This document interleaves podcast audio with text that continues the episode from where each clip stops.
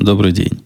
3 мая 2013 года, около 6 часов по среднеамериканскому времени, 316 выпуск подкаста «Атум Путуна».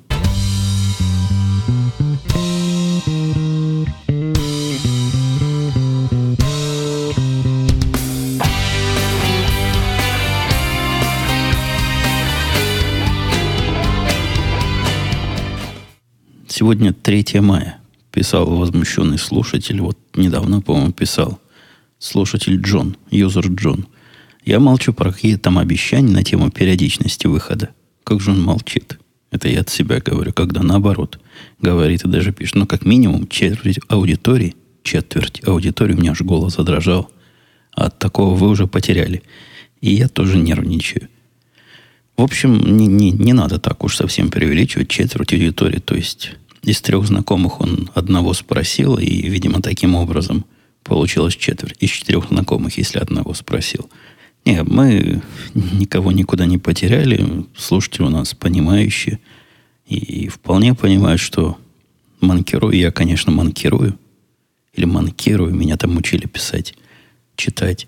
Но, тем не менее, не мог. Раз не мог, значит, не мог. И вот как смог, так сразу. Смог я потому, что, во-первых, да и я и вообще и условно смог. Я языком ворочаю. Но работа вроде более-менее отпустила, и работа с загрузками как раз и была моей главной проблемой.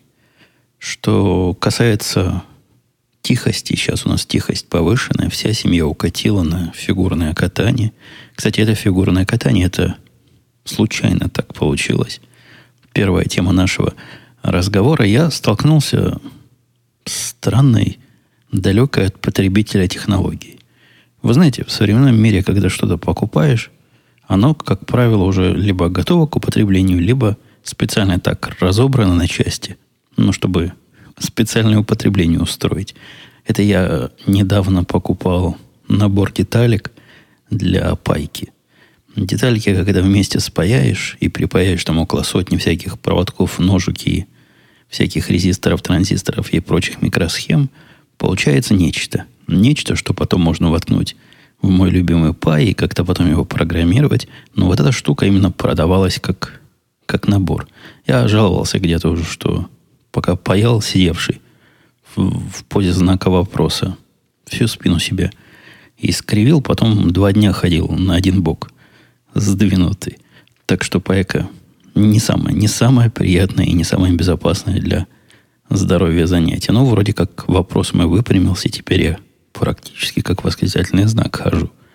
Так вот, это я к тому, что если они не специально так разобраны для фана, то, как правило, все собрано. Ну, купить, ну, разве что мебель, да, можно в Икее купить, которую потом собираешь, но это тоже, насколько там все это просто делать, это тоже какой-то фан.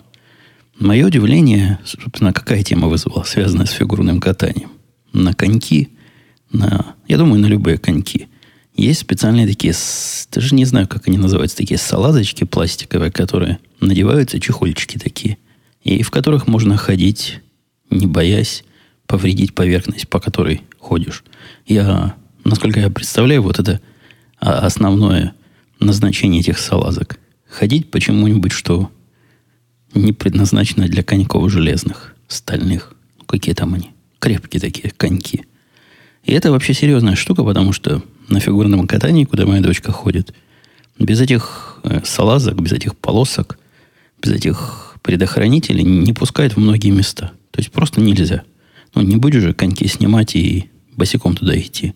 Поэтому в некоторой части интересно, ей вход закрыт – а сегодня у них большое такое не соревнование перед с показательными выступлениями. Не соревнование, она у нас показательно там катается в команде синхронного катания на коньках. Так вот, там обязательно будет массовое фотографирование, массовое поедание пирожен. И все это как раз в той зоне катка, куда без салазок этих, без полосок не зайдешь. Короче, пошла жена в магазин и купила эти полоски. Принесла мне, говорит, срочно сделай. Полоски при ближайшем рассмотрении оказались суровым полуфабрикатом. Они все размерные. И там в наборе есть пружины, тугие, тугие пружины, сильные пружины. И есть инструкция, выполненная в очень лаконичном стиле, но вот для людей так не пишут. Практически для техников каких-то вставить деталя в отверстие B, порезать там-то и там-то, посмотреть номер здесь. Короче, надо эти пластиковые штуки самостоятельно как-то отрезать по какой-то линии.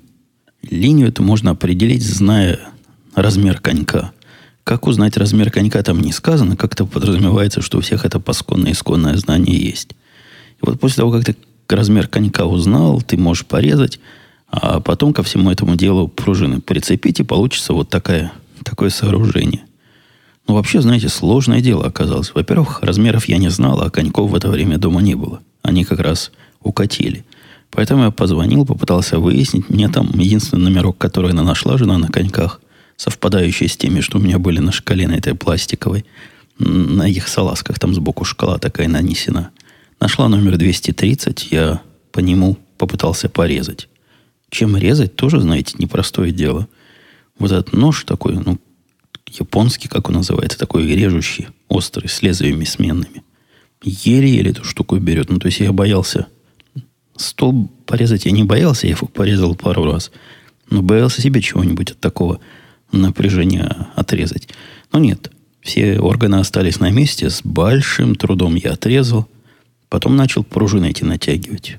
Ну, тоже без особого прибора. Там такие тугие пружины не натянуть. В общем, я весь в удивлении был, как вообще вот такое продают нормальным людям.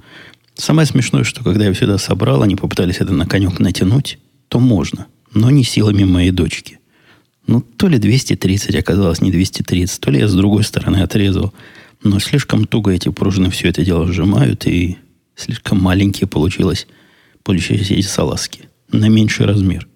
Сегодня жена, я ей говорю, ну, пойди новые купи, там 7 долларов стоит, и постарайся хорошего размера купить. Она взяла с собой конек, пошла в магазин, говорит, вот, на конек надо. Там я достаю точно такой же набор. Она уже пригорюнилась, думает, опять можно напрягать. Оказывается, нет. Оказывается, она просто взяла и утащила полуфабрикат. Оказывается, там прямо на месте. Они все это совершенно бесплатно. Как часть услуги тебя обрежут – прикрутят, поставят, проверят. Все совпадет. Делают специально обученные люди, знают, куда резать, как натягивать пружины. Так что не так все плохо с потребительским рынком, просто у меня потребитель оказался слишком шустрый и унес домой полфабрикат. С коньками этими и вообще с процедурой фигурного катания, с проектом фигурного катания, я, кажется, когда-то рассказывал, что дочка моя вот такие спорты, в которых соревнования и нету вроде бы, ей не нравится активно. То есть она вообще тащится от своих походов на карате. Там какой-то дух есть соревновательный. Любила ходить на футбол, на европейский сокер, который. Любила, ну, это не спорт, но всякие кружки, где создаются чего-то, какое-то творчество. Где-нибудь лепят что-нибудь, где-нибудь что-нибудь рисуют. Это все по ней. А вот такие показательные вещи, как балет или фигурное катание вызывают у нее просто бешенство и нежелание туда идти. Но это как раз тот случай, когда стерпится, слюбится. То есть жена начала ее туда продвигать довольно давно. Дело не в том, что хотела, чтобы дочка фигуристкой стала великой. Нет. Речь о, как говорит жена, чтобы у девочки грация развивалась в нужных местах, и вот для этого нужно двигаться красиво. Вот в смысле грации она как раз ее силой на это фигурное катание – и затянуло. Уже год. Первые полгода были постоянные конфликты. То есть не хочу, не пойду, там что угодно. Ну, ни, никогда, ни за что, ненавижу. Потом как-то конфликты прекратились, и со временем она начала, видимо, в этом фигурном катании находить что-то интересное. А с тех пор, как перевели ее в команду, ну, там надо сначала в индивидуальном зачете какие-то баллы набрать, тогда тебя принимают в команду. Вот после того, как приняли ее в команду, наоборот, полюбила – ходить на катание. Сейчас у них два часа тренировка будет. Страшное дело. Всей команды. И вот ходит. Поэтому теперь жена начала, начала, затеяла вторую часть этого плана по, по, по украшению строптивой дочки.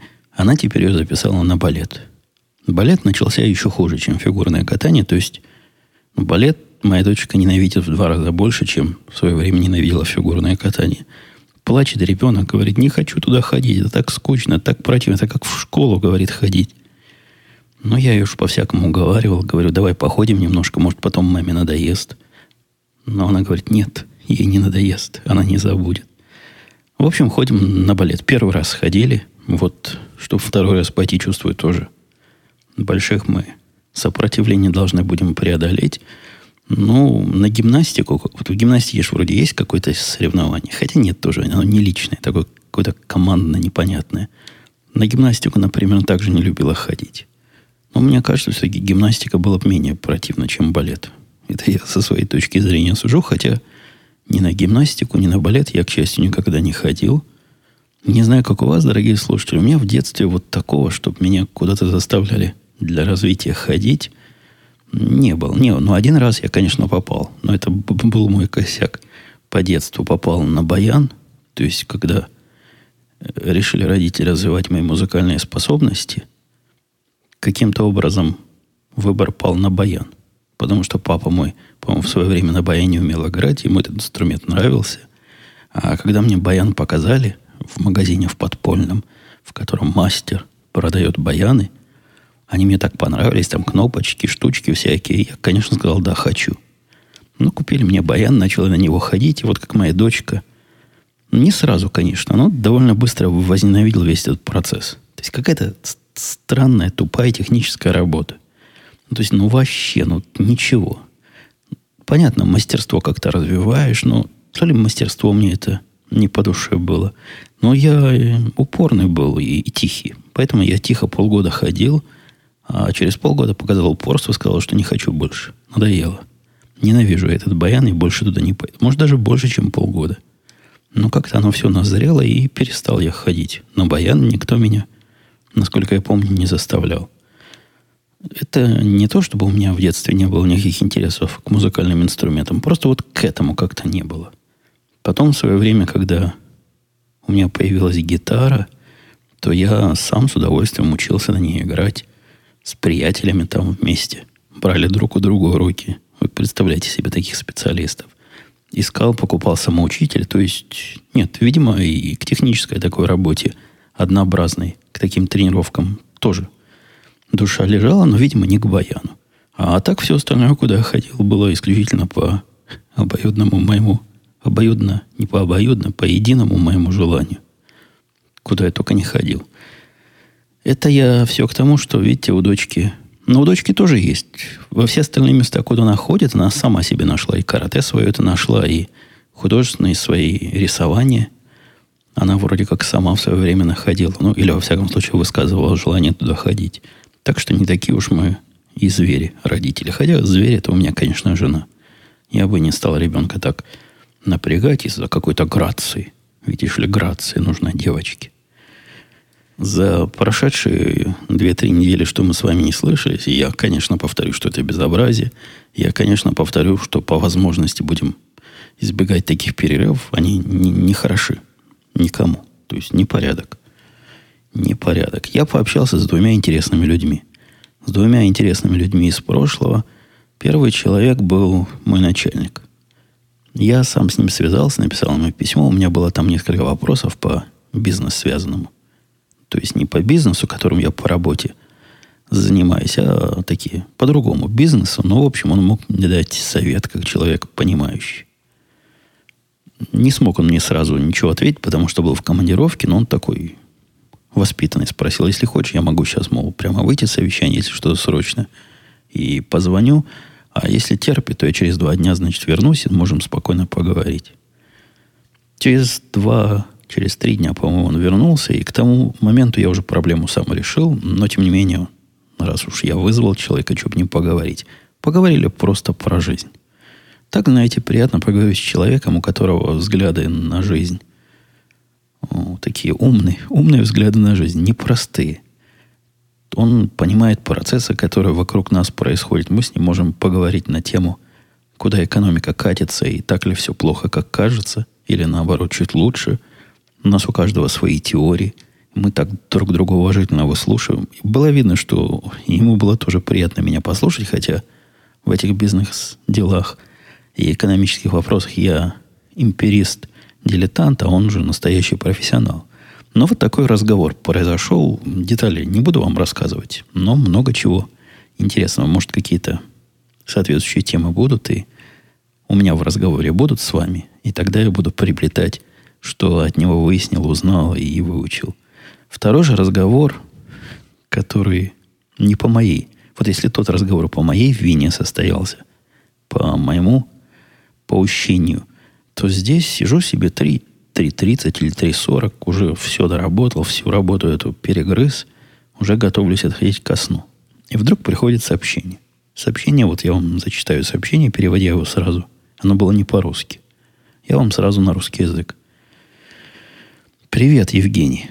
Я потратил последние четыре года моей жизни, писал мне корреспондент, построя разные системы, которые доставляли 184 недели, э, как же тут перевести, монолитные тексты для веб-аппликаций каждую неделю, и все это в течение трех с половиной лет.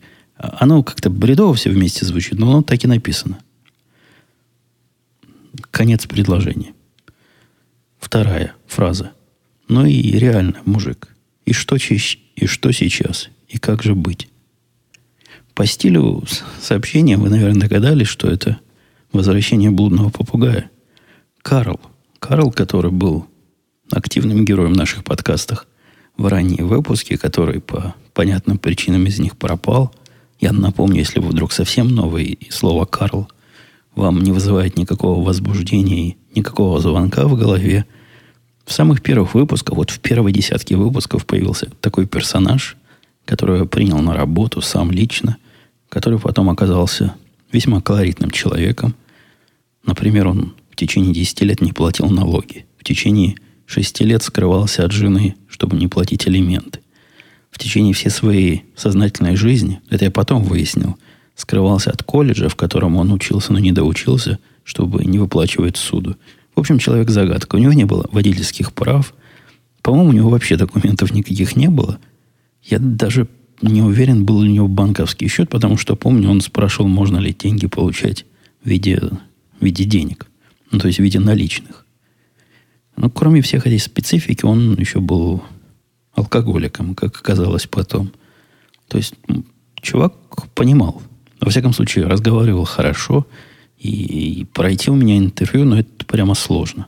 Особенно человеку без образования, такому странному. Но это меня чем-то задел, чем-то зацепило. Я взял на работу. Через какое-то время, когда выяснил, что он пьющий, да дело не в том, что пьющий. Ну, все мы пьем, кто не пьет. Но он запойный. То есть человек, который уходил на дни и недели без всякого предупреждения в запой и срывал разные важные презентации и проекты, он продержался какое-то время. Мы его пытались перевоспитывать. Вы помните, я рассказывал такое местное отношение. Он же больной, говорили мне, когда я первый раз предложил его уволить. Разве можно больного человека увольнять? Давайте попробуем ему помочь. Ну, как не пробовали, как не, не помогали, ему хоть кол на голове. Чеши и тиши. Толку никакого не было. В конце концов, пришлось его уволить. Причем так резко, в один день, с выводом за, за, за помещение при помощи охраны, потому что черт его знает, что у него в голове. Он как раз из таких, что может достать волыну, начать, начать палить по бывшим своим начальникам от чувства безысходности. Расстались, несмотря на это, мы с ним вот лично вполне нормально. То есть он, видимо, мои действия понимал и, видимо, понимал, что давно пора его уволить. После этого он несколько раз со мной связывался, вот такие ночные разговоры, бессвязные, явно в состоянии сильного подпития. Какие этот? После того, как он так начал разговор, я, конечно, как человек культурно написал, о, говорю, Карл, давно не слышались. Ну, в самом деле, с ним несколько лет не общались. Как дела, чего делаешь? А он про свое дальше пишет. Пишет он в следующее сообщение. Я вам не буду все зачитывать, но суть такая, мол, я тут не жалуюсь, я просто говорю. Серьезно. Какая цель? Мы продолжаем с тобой делать грандиозные вещи. Подмазался, значит, мы с ним делаем грандиозные вещи. И что мы будем делать дальше, спрашивает Карл. Я вообще не понял из этого разговора вообще ничего. Что он меня спрашивал? Это философский был вопрос, мол, я уже все превосходные вещи сделал великие, чего будем делать дальше? Непонятно. Весь разговор проходил вот в таком, в таком стиле. Время от времени он сам... Я, в конце концов, перестал даже пытаться реплики вставлять. Он сам себе отвечал, да, говорит, я знаю, это тяжелый груз. Какой груз? Где тяжелый? О чем? Абсолютно непонятно, чего он хотел сказать. То ли это такая высокая философия, то ли это уже состояние сумрачного помутнения после, я думаю, даже не первой бутылки им выпитого. И из любопытного, пока я не трону работу, если я сегодня решу тронуть, жена обнаружила пристраннейшую вещь в общественном транспорте. Она для меня теперь источник информации о общественном транспорте, потому что я на нем не езжу, а она ездит на метро в Чикаго время от времени. И вот, поехав последний раз на метро в Чикаго, рассказала о новинке. То есть мне трудно сказать, насколько новинка вот реально новая. Может, просто мы никогда туда не заходили – в эту новинку, но я ездил в свое время в метро, и я такого не видел. Она утверждает, что в метро теперь есть специальный тихий вагон. То есть вагон, в котором нельзя разговаривать громко, то есть может только шепотом переговариваться с рядом сидевшими, в котором категорически запрещены телефоны и всякие другие штуки, которые издают звуки, то есть специальный тихий вагон. Не для того, чтобы там сесть поспать. Ну, как ты поспишь? Тут 40 минут езды до, до Чикаго от нас. Вся эта ветка, наверное, час езды с конца в конец. А, а идея здравая, да, чтобы никто над ухом не орал в телефон, и никто там не переговаривался над головой, никто не, не топал вокруг тебя туда-сюда. В общем, идея здравая, но появилась реализация. Такие специальные тихие вагоны. И я не, не уверен, является ли это какая-то местная инициатива, или вся железная дорога такой внедрила. А может, оно всегда такое было. Но согласитесь, да, что-то что-то, несомненно, в этом есть. Из рабочих тем, да работа просто расстройство сплошное. Это как раз тот случай, когда хотелось бы стукнуть себя в грудь и сказать, я говорил, но все это настолько тяжело и настолько плохо, что и в грудь себя стучать не хочется. Ну, говорил. Ну и что? Ну, а толку? Я говорил, а все равно мне все это и чинить. Это я к тому, что, по-моему, еще в ноябре я начал жаловаться на внутренний происходящий процесс – когда по решению, не связанной с техникой, не связанной с экономией, не связанной ни с чем, что я могу понять и пощупать, а связанные с внутренними политическими какими-то своими разборками, нас практически заставили, то есть шанса не оставили. Сказали перевести нашу систему с одной технологии приема данных на другую технологию. Технологии не в смысле технологии программирования, а в смысле вот откуда получать и как эти кто нам данные посылают, их раздают. То есть до уровня, когда мне говорят, надо делать так, нет. Делать так мне никто никогда не говорил последние много лет. Но вот брать у этих поставщиков и без вариантов мне сказали. Я кочевряжился долго, мои орлы до сих пор там еще кочевряжутся, потому что мы меняем хорошее на плохое. Ну, фактически уже поменяли. С самого начала я предупреждал, что ну, такой, ну, левый поставщик. Ну, вот посмотрите, как они это делают. Ну, посмотрите, как они надежно тут и сям работают. Проблем не оберемся. Ты с самого начала сказал, что работать это не будет. То есть мы потратим на это месяцы, толку не будет, а когда мы начали процесс, было потом принято решение, что вот процесс закончится к какому-то сроку, и к этому сроку уже заранее отменили хорошего, того, который работал в течение лет – с которым никогда не было проблем поставщика. То есть, хочешь не хочешь, нас загнали в систему жестких сроков, когда ну, либо бизнес нас закончится, если мы не сделаем, и все, и сливая воду, и разгоняя заказчиков по домам, либо мы как-то извернемся и сделаем невозможное.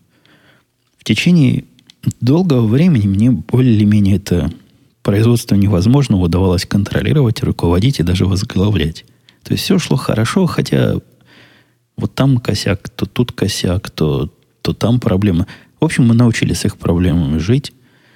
Но тут нашлось страшное. Нашлось буквально несколько дней, не несколько дней, пару недель назад. Собственно, как раз когда я сел, честно говоря, записывать вот этот подкаст первый раз, недели две, наверное, назад, обнаружилась маленькая мелочь. А именно у этих ребят время. Время, которое они вставляют в запись, не то, что настоящее, не то, что биржа честно вставляет, а то, что они считают правильным. То есть иногда они берут биржевое время Иногда они ставят туда свое время, иногда еще чего-то. Со стороны все это выглядит как мелочи. Ну, то есть, о чем мы с вами говорим, чтобы вы представляли? Там разница в среднем в 10 миллисекунд. В худшем случае разница в 20 миллисекунд. Когда я доложил это своему непосредственному начальнику, что мы вдруг это выяснили, проведя статистический частотный анализ всяких отклонений, и увидели, что процентов 20 данных в 10-20 секундной погрешности находится. Он за голову схватился, потому что он уже с нами давно, и он уже понимает, что это значит. Повел, понес он это к высокому начальству, которое, собственно, этот план и спустило на нас, и этого поставщика на нас натравило, или нас на него, или его на нас, свело нас. Начальство сказало, да что, ерунда, ну кому 20 миллисекунд, ну кому, ну что 20 миллисекунд? То есть там грамотное начальство, оно понимает, что 20 миллисекунд это, это мало. В секунде, мол, таких много, и кому это интересно. Было несколько в течение двух-трех недель совещаний этих, когда я объяснял, что да вы что, с ума посходили? Это вечность 20 миллисекунд. Одна миллисекунда в таком применении, как мы эти данные используем, это вечность. А 20 миллисекунд это вообще, это просто данные нерелевантные. То есть, когда мы их будем сравнивать с тем, у кого правильное время, за эти 20 миллисекунд мы потеряем целую вселенную, целые миллионы уйдут за эти, за эти секунды, если мы неправильно насчитаем. В общем, я это объяснил, и, конечно, на свою голову. То есть, если бы я был человеком, которому не интересен результат его труда, я бы согласился с начальством. Ну да, там 20, плюс-минус 20 миллисекунд, и нормально. Нормально, пока, конечно, заказчики не стали бы от нас уходить. То есть какое-то время было бы нормально. Но мне, собственно, интересно улучшить мир вокруг себя. И поэтому я отказался эту глупость сделать. В результате пришлось придумывать, как быть. Придумывать, как быть на таких поздних сроках, а у нас сроки, ну вот-вот малыш родится. То есть сроки, ну совсем уж в июне мы должны это запустить. И, собственно, мы сейчас даже не разработкой занимаемся, а разными анализами наших данных, чтобы выяснить всякие странные шаблоны поведения или шаблоны отклонения. Вот один из них э, выяснился. На таком позднем этапе перелопачивать всю систему, чтобы... Ну, там вообще революция. Вы просто не представляете, до какой степени революция, чтобы вот, это, вот эту мелочь, казалось бы, обойти. Ни, ни сна, ни покоя не зная, бились мы, бились. А поставщик данных, он не из тех, который может чего-то починить. У них вот как есть, так и будет. Ну, то есть, они, конечно, пообещали, но вставили в план, по-моему, на второй квартал 2014 года. Такие серьезные ребята. При внимательном рассмотрении близ, близком контакте третьего рода с их разработчиками выяснилось, что в принципе данные из них можно как-то вытянуть. Но тоже через левую заднюю ногу. И хотя огромной революцию уж делать не придется, но там работы, вот не есть, не спать, целыми днями всей командой пахать, и, может быть, успеем. В общем, вот так и работаем. Так, чтобы вы чтобы не думали, что я тут на блинах у тещи или наоборот белины объелся. Нет, действительно, работа вообще замучила. Шесть часов язык не ворочается. Совещание у меня было сегодня три. Из них два было с разным начальством, которому я рассказывал, как мы из этого кризиса выходим. Разные, разному уровню начальства. То есть такое начальство, которое в параллельных вселенных живет, друг с другом не разговаривают, только через меня у них контакт происходит непрямой. Ну и, еще на час со своими орлами надо было обсудить, как реализовывать то, то и все. Ну и, конечно, все остальное время писал. Как проснулся с утра раннего, так и писать, писать, писать, нажимать на клавиши, потому что если, если не сделаю, то, то не сделает никто. Хотя нет, я не беру все на себя, не один я этим занимаюсь. Но я взял на себя как командир на, на танке, на белом танке, взял на себя самую тяжелую часть, которую, ну, действительно, чудо, если я, даже если я успею это сделать, а я себя знаю, я очень быстро все делаю и качественно, но кому-то такое поручать и с кого-то требовать сделать за две недели то, что ну, немыслимо. Ну, немыслимо, ну, что-то. Немыслимо просить от людей. Я, конечно, не буду, поэтому вот тяну Тяну и тяну эту волынку. Дочка на прошедшей неделе, на позапрошлой неделе или на прошлой неделе ходила на радио. на русское радио. То есть радио, которое вещает на Чикагский регион на русском языке, где-то недалеко от нас, находится настоящая радиостанция. У меня даже есть фотография, я, может, ее вам показывал. Я у жены спрошу, можно ее показывать. Она там этими делами занимается. Может, эти люди скрытные какие-то не любят. Там на фотографии не одна дочка, а прямо фотографии всей студии. Дочку нашу пригласил ее, как мы его называем, тренер. Тренер по драм-кружку. Она у нас какое-то время ходила в русский драм-кружок. Там они устраивали различные представления. Вот их... Э, как называется этот тренер в драм-кружках? Преподаватель, нет? Ну, в общем, режиссер этого их доморощенного театра – Теперь на радио работает. Кружок уже кончился, потому что русских детей все меньше и меньше. Они все меньше и меньше русскими становятся. Да я и тогда рассказывал, что посмотрели бы вы на этих детей. Дети, которые в жизни по-русски не говорят, наша дочка одна из немногих исключений была. Вот в этом театре пытаются по-русски чего-то сыграть. И видно, как это трудно им. Но это для того, чтобы бабушки пришли, которые вот такие русские бабушки, слезу пустили и сказали, смотрите, дитё как старается плохо получается разговаривать по-русски, но, видите, все равно старается. Я так понимаю, в этом была основная цель всего театра. Чтобы у бабушек слезу пустить. В общем, театр закончился. Не знаю, то ли бабушкам все это надоело, то ли бабушки разъехались по местам своей постоянной жизни. И их тренер теперь на радио ведет какую-то детскую передачу, и время от времени он туда детей берет из своих знакомых, ну, по драм-кружку чтобы они там с ним, я даже не знаю, чтобы, чтобы сидели с ним там. Сидели, они должны передачи для детей, поэтому они там какие-то книжки читают, он читает какую-то книгу, а потом задают вопросы ребенку, что в студии они обсуждают. Ну, тут промашка вышла. Жена моя, знаю, что дочка поговорить любит. Ну, сильно любит моя дочка поговорить. Болтливая, прямо скажем, девчонка. Она ей строго-настрого наказала. Вот не спрашивают, молчи. Спрашивают, отвечай по существу коротко и не начинай, значит, разводить рассуждений разных. Как-то оно ее слишком запугало, и поэтому поначалу, насколько я понял, я передачи это не слышал. Это надо специальный средневолновой или коротковолновой приемник иметь, чтобы все это... Это эфирное радио такое, настоящее, кондовое радио. Поэтому запуганная дочка не потому что радио, а потому что жена так застращала, отвечала коротко, по-солдатски. Да, нет, нет, да. И, в общем, пришлось этому, этому тренеру в, в бок палочкой тыкать, чтобы разговорить. Ну, в конце концов, он смог узнать у нее впечатление книжки. Они там прям прочитали. Не они. Дочка не читала, к счастью, а этот мужик читал. Дедок, он все, значит, прочитал. Она какие-то мысли свои высказала. Вот такое радио. В процессе этого всего представления – насколько я понимаю, могут зрители, не зрители, а слушатели этого радио, я подозреваю, там целых 10 слушателей, наверное, есть, чикагских пенсионеров могут звонить на радио и в каком-то конкурсе участвовать. В виде призов у конкурса, по-моему, были вот эти же книжки или книжки того же автора, что они читали. Как-то это вокруг детских книжек было повязано, и вот в конкурсе были такие призы. Первый позвонивший был, была какая-то тетка, которая сказала, ответила правильно на вопрос, там вопросы задают. И когда ей сказали, что она хочет видеть приза, то есть какую книжку, она сказала, что хотела бы билет на концерт. Я не помню, какой-то русской знаменитости, которая в Чикаго приезжает, нельзя ли, значит, билет на ее, на ее или на его концерт. Там в студии, жена в студии была, они прямо обалдели, сказали, подождите, мы посовещаемся.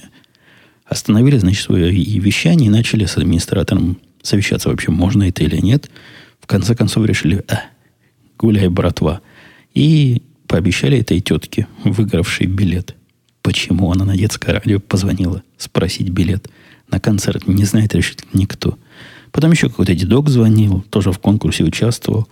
Но он, правда, билета не просил и ничего такого, по-моему, и не выиграл.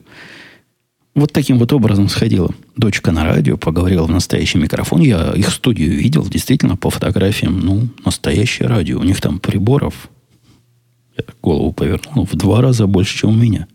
Ну, ну, это понятно, звуковых приборов. У них, наверное, не больше, но вот чтобы все вещать электроволнами, радиоволнами, там дополнительные приборы нужны. Так что пошла, пошла дочка по стопам отца подкастера. Давайте мы перейдем потихонечку, по маленечку к вопросам. И слушатель АК или АК писал. Привет, Евгений.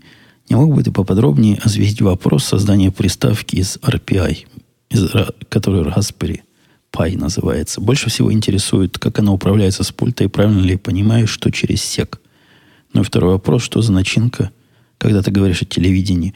Э, про начинку я уже где-то отвечал, по-моему, прямо там дал ссылочку, как, где брать начинку. Что касается, ну, подкаст у нас не технический, я не буду рассказывать, как ее собирать, как там устанавливать. Но по большому счету, да, через SEC, это через CEC управляется. То есть тот же пультик, который у вас у телевизора, видимо, и приставка это может управлять. Я говорю видимо, потому что у меня таких телевизоров старых, я ее только к старым телевизорам у себя подключал дома. Для новых у меня другие решения и до этого были. А у старых телевизоров никакого сека в пульте нет, поэтому управляется просто внешним пультом. Тоже пульт DU. Вполне можно его прикрутить. Я прикрутил, управляю и радуюсь.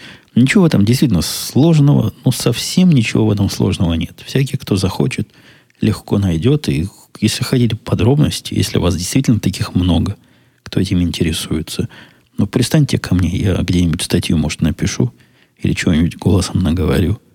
А вы послушайте и, и научитесь. Э, здравствуйте, Евгений. Писал Бозифай. Почему вы не ходите на домашние игры Чикаго, когда к ним приезжает Сан-Антонио? Просто вы как-то говорили, что вживую не смотрели NBA. Неужели совсем не хочется посмотреть на Данкана или Паркера? Кто ваш любимый игрок в Спорс? Ну, ясное дело, что мой любимый игрок в Спорс Джинобель. Кто еще может быть у меня любимый игрок? Что касается, почему не хожу, ну, я не, не, не фетишист, или как это называется, вот эти, которые на идолов молятся. Не идола поклонник.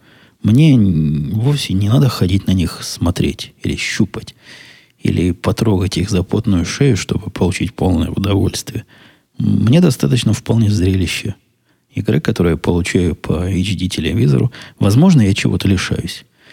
Но не попробовав, это трудно понять, лишаюсь ли я чего-то, а попробовать, это черти какой сложный процесс. Во-первых, эти игры долго идут.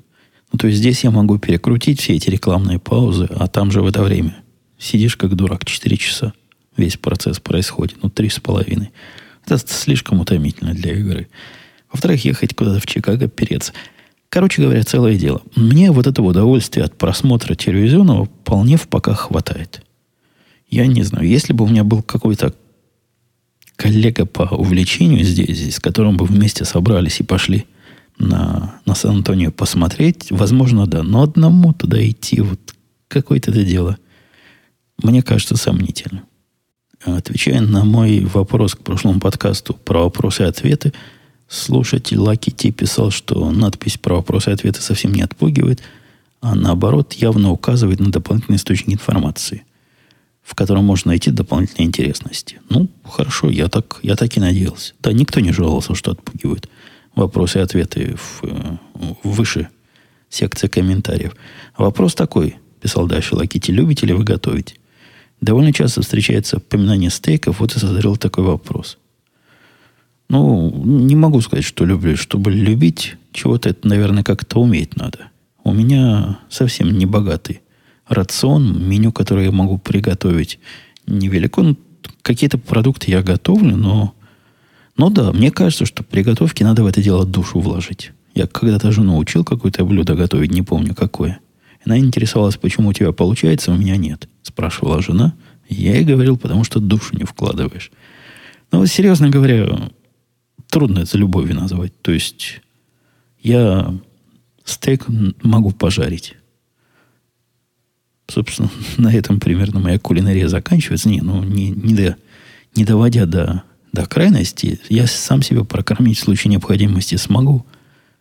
В ресторан сходить, например, или готовую еду купить.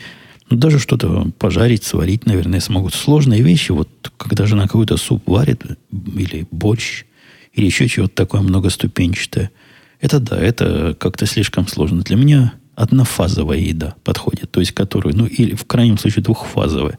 Почистил картошку, первая фаза сварил вторая. Ну или как стейки. Вообще одна фаза. Берешь, достаешь стейк, жаришь, готово.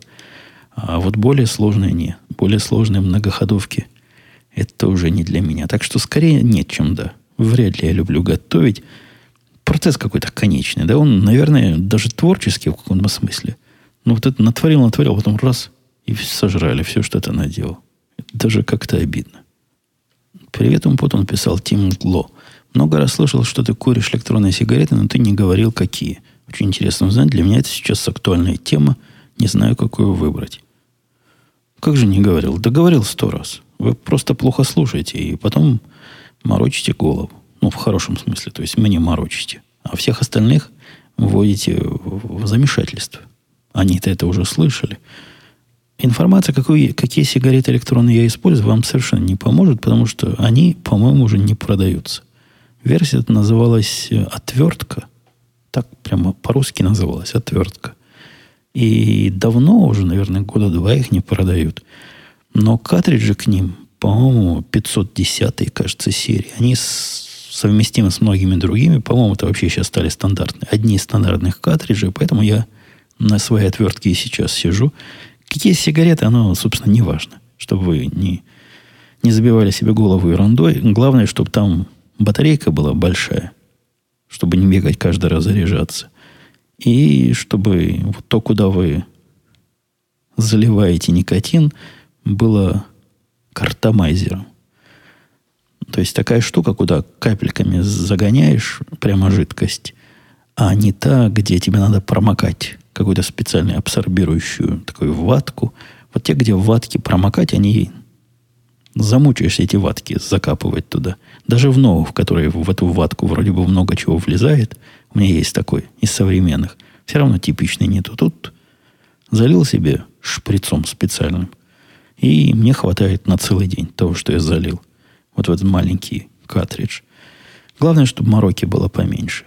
А, собственно, качество всего, ну, в сигарете вообще ничего нет. Это просто батарейка и кнопка. Вообще ничего больше. Все остальное это картридж. И то, что вы туда закапываете. Закапать я уже давно себе сам эти смеси готовлю. Это все очень удобно.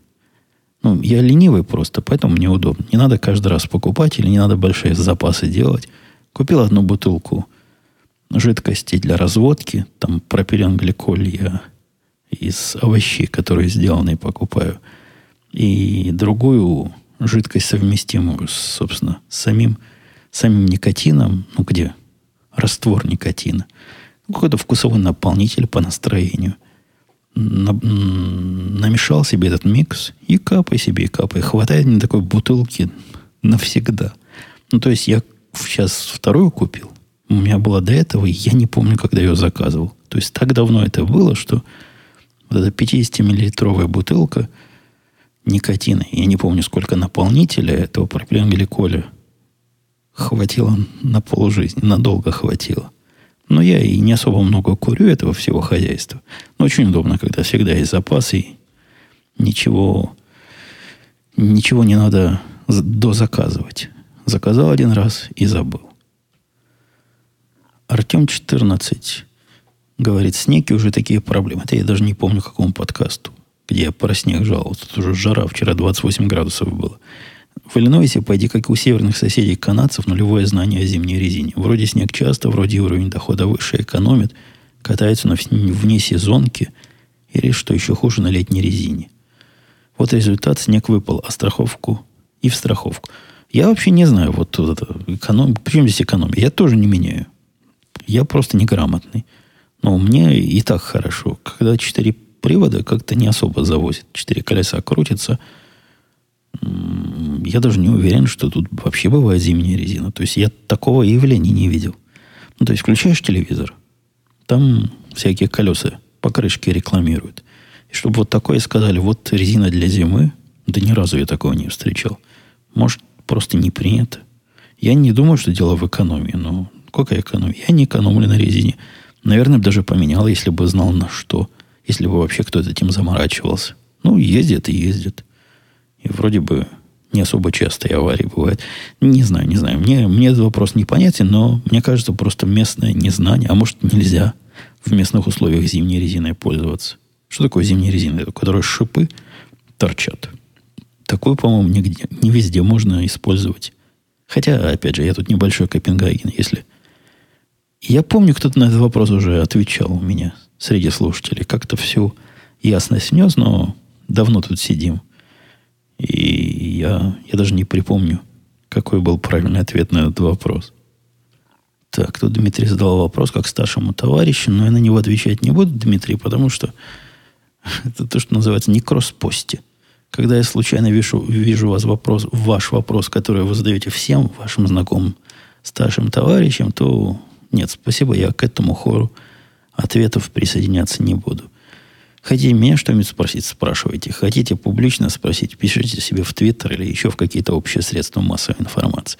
Юрий писал, здравствуйте, Евгений, спасибо за познавательный выпуск, особенно про опыт с почтой. Да-да, кто-то написал в Твиттере из тех, кто за мной следит, что рассказ мой о почте сильно напомнил рассказ о русской почте. Мол, у нас в России тоже так же, только вместо хмурых мексиканцев наши собственные хмурые тетки. Созрел вопрос, писал Юрий. Помню, что вы были у врача для проверки зрения. Рекомендовал ли он вам с таким типом работы как-то заботиться о глазах? Например, специальные очки носить с использованием многослойных фильтров или одевать для расслабления очки 13. Ничего такого он не рекомендовал. Мне кажется, если бы я спросил, он бы мне ответил. Но я, у меня глаза в процессе работы не устают. Но я этой усталости не чувствую. Зрение от работы вроде бы, как выяснилось, не ухудшается, чего. Какие тогда еще упражнения нужны. Врачи тут не, не такие, что вот по своей инициативе тебе что-нибудь такое расскажут. Но если спросить, наверное, расскажут. Если в следующий раз буду, там надо раз в какое-то время проверяться на глаза. Так я у него спрошу специально для вас, дорогой Юрий. Что еще у нас из вопросов? Э, пилот 34 спрашивает, смотрел я в последнее время какие-нибудь политические сериалы? Политические, около политические даже, наверное. Если да, то насколько думаешь, они близки к реальности? Вот у него тут список сериалов. Ну, вообще все эти сериалы, там «Босс», про мэра Чикаго, про конгрессмена демократа, House of Cards, VIP, про тетку вице-президента. Все они у меня не пошли, поэтому мне трудно сказать. Ну, не пошли, это означает, я с трудом первую серию досмотрел и вряд ли начну смотреть вторую. Так что нет, я вам... Я вообще, вы большого политика нашли. Откуда я знаю, как это внутри в политике, как оно на самом деле? Понятия не имею. Мы с вами примерно в одинаковом положении, дорогой пилот. Я тоже высшие политические круги, подозреваю, как и вы, не вхож. Совсем, совсем язык, смотрите, за заплетается. Три совещания дают о себе знать. Александр спрашивал. Ты рассказывал, что ты читаешь много технических книг по работе. Каким образом ты работаешь с этой информацией? Заметки на полях в айфоне, конспекты, быть может, или модные майн-карты? Может, что-то пробовал? Хороший вопрос. Я... Ответ на него проистекает из факта понимания, что значит я работаю с литературой. У меня при работе с литературой, может, в 21 веке, в конце концов, то есть литература вся эта – как справочная информация, доступна по клику пальца. И книги я читаю не как источник информации. И вовсе не как источник знаний, уж точно как не справочные пособия. Книги мне нужны для получения такого общего представления. В таком институтском, буквально советско-институтском стиле, что самое главное, не научиться чему-то, а вспомнить потом, когда придет время, что ты уже об этом где-то что-то слышал, что-то такое читал – чтобы смог вот с этими воспоминаниями из чердака достанными потом найти то, что тебе надо в определенный момент времени. Поэтому для меня главное вот такое проникновение, чтобы оно в подкорку засело, все, что я прочитал. И иногда, конечно, бывают сложные моменты. Вот я одну технологию недавно, там у меня наоборот пошло. Изучал одну технологию вот так с наскоку, но через, через интернет и через документацию, через быстрые примеры – и понял, что нет, так не пойдет. Не, не выходит каменный цветок. Надо большего и глубокого понимания. Вот тогда я достал книжку. И за пару вечеров ее, там хорошая книжка была, страниц 400. За пару вечеров ее так вдумчиво про, прочитать не скажу, но просмотрел более чем по диагонали. То есть иногда и, и вширь, иногда и поперек, иногда и по диагонали. И получил вот это восприятие. Закладки я пытался делать, но опять же, это как-то непрактично. Это примерно как сохранять документы в Evernote. То есть ты там насохраняешь, ну или еще где-нибудь в букмарках. И потом никогда, никуда туда, никогда туда не вернешься. Потому что каждый раз, когда тебе что-то надо, полезешь в Google и там найдешь. А если есть представление, чего ты примерно ищешь, и вот для этого я читаю литературу, чтобы иметь представление, чего потом искать, и где потом копать, то тогда сможешь понять, какой результат тебе кажется правильным, какой из них адекватный, какой подходит к твоему вопросу. Комментируя мой прошлый рассказ о покупке автомобиля, Роман говорит, с такими навыками покупки автомобилей можно бросать программирование – предлагать услуги по покупке с 50% комиссией сэкономленных денег. Не, ну шутка шутка, но вопрос этот несерьезный. То есть предложение интересное, быть дилером по торгованию. Но, во-первых, это Бендер кому говорил? Кому Бендер говорил, что вашу рыжую морду начнут бить? Вот так меня тоже скоро узнают во всех этих дилершипах, если я буду со всеми ходить. И, чувствую, устроит мне темную. Подловит в засаде вот такого гада, который ходит им и сбрасывает цены профессионально. Хотя я подозреваю, что, может, такие дилеры и бывают. Почему бы такой профессии не быть, если есть рынок? То, скорее всего, возникнет предложение. Шура Балаганов, да, его рыжие кудри примелькаются. Я в процессе рассказа сам вспомнил. Вообще, моя история про торговлю вызвала тут много слухов, кривотолков и рассуждений – ну, во-первых, некоторые радуются, что суда так недорого в наших Америках. Другие, наоборот, грустят, что в их Палестинах оно все дороже. Третьи, вот как, например, Олег П. удивляется, что история с покупкой автомобиля несколько озадачила. В России с официальным продавцом нового автомобиля торг невозможен в принципе. По всей стране за машину в одинаковой комплектации цена одна, цена опции тоже, и это у всех марок. Я не знаю, как у вас. Я в, в России никогда машину не покупал. То есть я собирался купить «Жигули» семерку. Но так до, до конкретной покупки дело и не дошло. Здесь, по-моему, это традиция. То есть тут автомобили всегда продавали. Последние сколько? Сто лет продают автомобили. Видимо, как-то сложилась традиция. И я рассказывал, да, что на некоторые товары здесь есть традиция торговаться. А на некоторые товары и в голову не придет никому начать торг. Вот автомобили как раз попали – традиционно в категорию тех товаров, за которые просто все ждут. Что если ты не полнейший кретин, ты придешь и будешь торговаться. А если ты вдруг заплатишь цену, что там написано на окошке, то я не знаю. Они потом, я думаю, дилеры эти будут долго друг другу и своим детям из уста передавать, какой лошара к ним пришел и вот купил вот за эту цену, за которую никто не предполагалось, что будет покупать. Вот один из комментаторов Турброна не согласен с моим подходом на сюрреализм прошлого выпуска, когда из-за царапины, помните, на двери гаража мужик хотел 400 долларов, а потом выяснилось, что, во-первых, не мужик, а дедок, а во-вторых, не доллары хотел, уважения. Но вот Туру Брино говорит, что царапина не царапина, а товарный вид утерян. Да ну, вы голову морочите? Туру Брино, вы дом когда-то покупали? Ну, не рассказывайте мне, что из-за царапины, которую можно найти при помощи специалиста, который будет специально искать царапины, ну что, сбросят за это потом 400 долларов при покупке дома? Да нет, ну ерунда все это. Не говоря о том, что эта царапина, из-за которой, по словам слушателей, утрачен товарный вид, это не на телефоне товарный вид. Вы путаете. Дом это такая большая штука. У нее окна, двери, стены, все дела. А двери гаража это, ну, если переводить на ваш iPhone, ну, как погнутый проводок блока питания. Где-то примерно так. Ладно, у меня уж совсем сил нет. Вы, вы уж простите меня, дорогие. Я, конечно, должен вам на три часа тут разговора разговаривать за все пропущенные дни и недели. Но давайте нагоним потом. Постараемся следующую пятницу, вот как барабан, как, как огурец, как, как солдат бравый. В общем, в следующую пятницу будем стараться. Если, если не приду, знайте, бьюсь с очередными 20 миллисекундами – или лишними, или недостающими, и пытаюсь найти решение этих непростых проблем. Ладно, пока. До следующей недели. Услышимся.